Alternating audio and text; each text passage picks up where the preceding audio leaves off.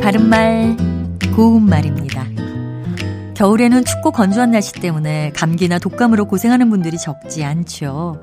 실내 온도를 바깥 기온과 너무 차이나지 않게 하고 또 건조해지지 않도록 습도를 조절하는 게 무엇보다 중요할 것 같습니다. 감기 몸살이 나려고 할 때 우리 몸에서 여러 가지 증세가 나타나곤 하는데요. 그 가운데서도 목이 아리거나 머리가 아픈 경우가 많습니다. 이렇게 감기나 몸살로 몸이 조금 무겁고 거북한 것을 나타낼 때 여러분은 찌뿌듯 하다와 찌뿌둥 하다 중에서 어떤 표현을 더 많이 쓰시는지요? 예전에는 찌뿌듯 하다가 표준어로 돼 있었는데요. 몇 년 전에 바뀐 표준어 규정에서는 찌뿌둥 하다도 역시 표준어로 인정했습니다.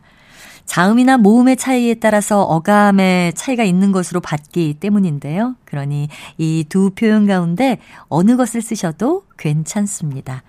다만 더 강한 느낌을 주는 것은 찌뿌둥하답니다.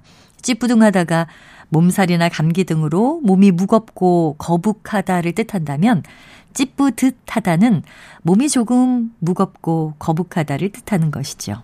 또 표정이나 기분이 밝지 않고 언짢을 때라든지 비나 눈이 올 것 같이 날씨가 흐린 것을 표현할 때도 찌뿌둥하다와 찌뿌듯하다 모두 쓸 수 있습니다. 바른말 고운말 아나운서 변희영이었습니다.